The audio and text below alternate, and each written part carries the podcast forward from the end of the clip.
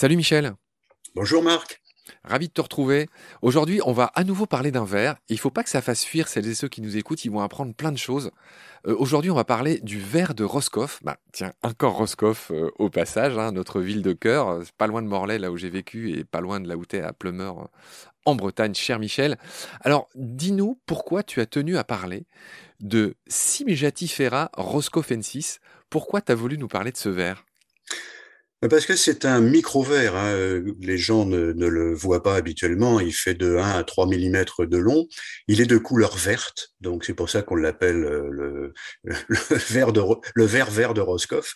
Euh, et cette couleur verte est due à l'accumulation de microalgues dans son corps, et c'est tout à fait intéressant parce que là, on a un phénomène un petit peu analogue à ce qu'on trouve euh, chez les coraux, où les algues qui sont comprises dans le corps du ver vont participer à sa nutrition et euh, on va avoir un système euh, fermé puisque le ver ne va pas se nourrir sur l'extérieur, c'est uniquement les produits de photosynthèse des microalgues qui vont diffuser dans le corps du ver en question, qui n'a même pas de tube digestif, hein, et donc c'est les produits de photosynthèse qui directement diffusent et sont utilisés pour euh, le ver pour euh, son métabolisme sans qu'il y ait de phénomène de digestion. Alors que chez les coraux, on a quand même les tentacules avec euh, les cellules urticantes qui vont pouvoir capturer du plancton, ce qui fait un complément alimentaire. Là, sur le ver de Roscoff, donc tu as effectivement donné son nom actuel, Simsagitifera roscoffensis,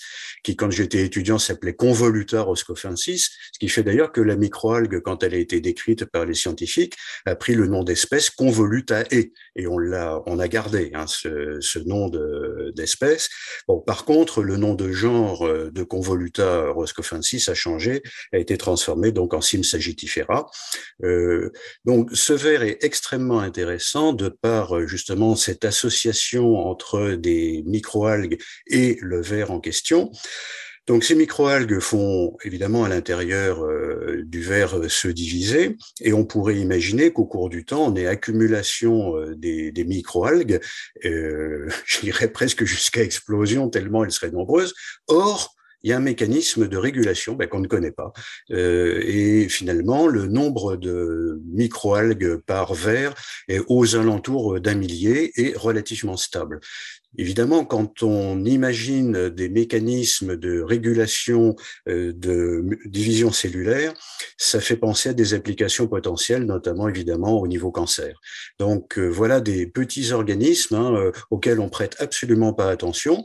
Alors sur les plages, on les voit, mais euh, on les voit pas individuellement. Quand je dis que c'est de l'ordre du millimètre, mais par contre, quand ils vivent en agrégat très très nombreux, on voit des traînées verdâtres que des gens d'ailleurs assimile souvent à de la pollution, mais qui est une accumulation de verres euh, de Roscoff quand on a euh, la marée qui se retire à un niveau assez haut qu'on appelle la ligne des sources, c'est là où il y a des écoulements euh, comme des, micro-ruisseaux, eh bien, euh, ces vers vont sortir du sable où ils s'étaient réfugiés pour que les microalgues qui sont dans leur corps puissent bénéficier de, la lumière solaire pour la photosynthèse.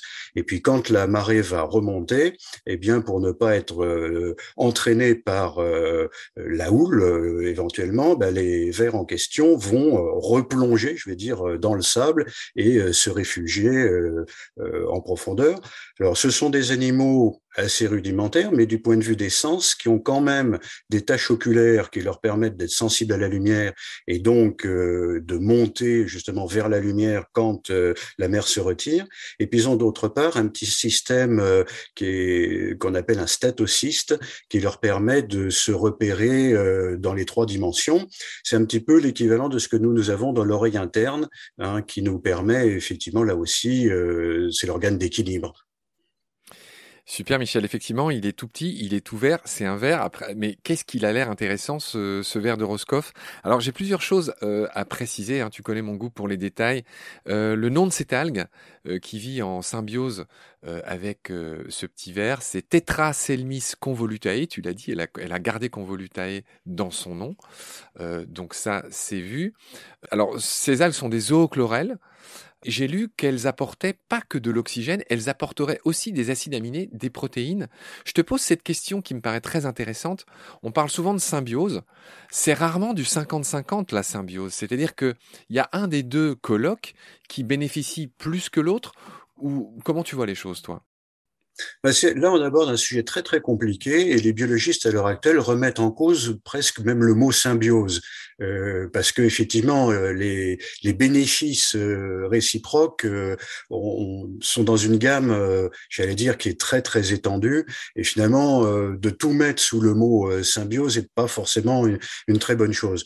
Bon, maintenant c'est pas un, un, mot qui est passé dans le langage courant, donc je pense que on peut quand même le garder, mais c'est vrai que les choses sont très compliquées et plus on avance dans la, recherche et les découvertes de mécanismes, plus on on voit que c'est complexe. Alors, tu évoquais effectivement euh, la problématique des acides aminés, des protéines. Bon, en réalité, c'est tout le produit de photosynthèse de ces microalgues, principalement des sucres, hein, mais également des acides aminés qui euh, vont diffuser dans le corps euh, donc du verre, qui va utiliser donc ces molécules pour son métabolisme. Oui, j'ai vu la célèbre biologiste américaine, euh, états-unienne, pardon, Lynn Margulis, elle nie l'expression de bénéfice réciproque, hein, ce qui est effectivement ce qui fait, perdre tout son sens au, bah, au, terme même de symbiose, qui étymologiquement, sain, ça veut dire avec, biose, ben, c'est la vie, ça veut dire vivre avec, hein, c'est la colloque, la symbiose. Lynn Margulis, elle nie cette expression de bénéfice réciproque. Est-ce que tu pourrais conclure là-dessus, Michel?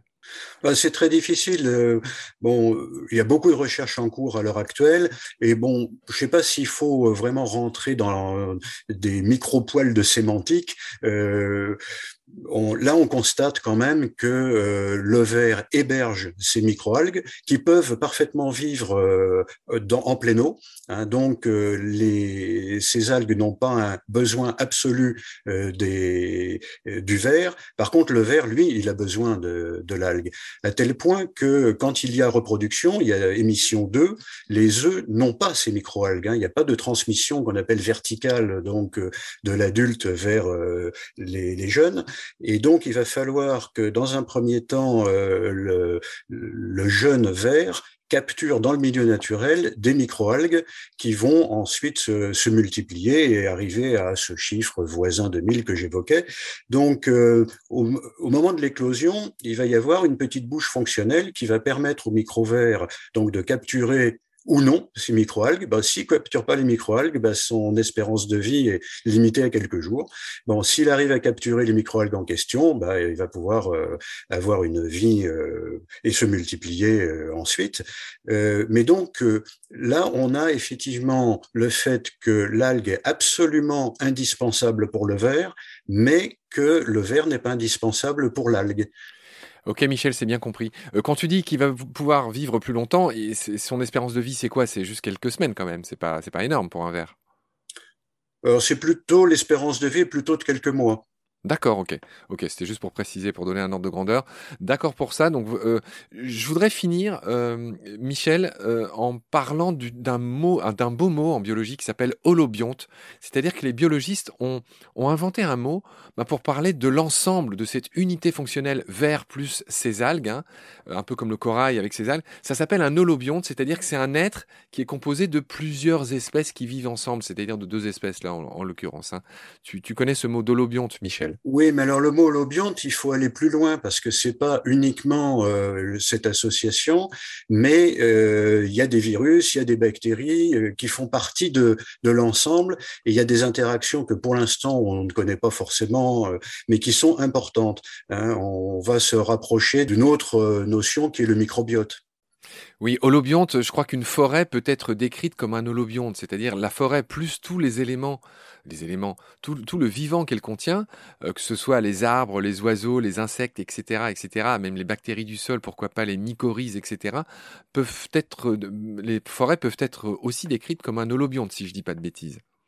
Oui, mais il faut surtout pas oublier justement les micro-organismes, parce que ça, comme on les voit pas, bah, c'est, j'allais dire, ça nous saute pas aux yeux, mais euh, c'est absolument vital. Et euh, il y a des associations justement avec euh, les micro-organismes qui sont absolument nécessaire et euh, nous ne serions pas là si nous n'avions pas dans notre tractus digestif euh, tout ce microbiote euh, qu'on commence maintenant à explorer.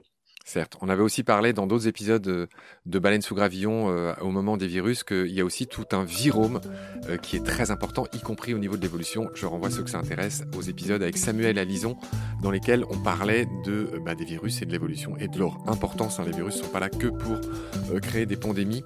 ils ont eu un rôle extraordinaire dans notre évolution et jusque dans notre génome.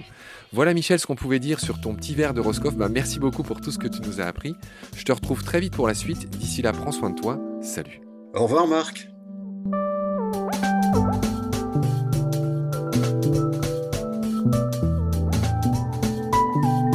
L'océan, c'est la vie. C'est-à-dire que notre vie est intimement liée à la vie de l'océan. Voilà, c'est ça, pour moi, la seule chose qui compte.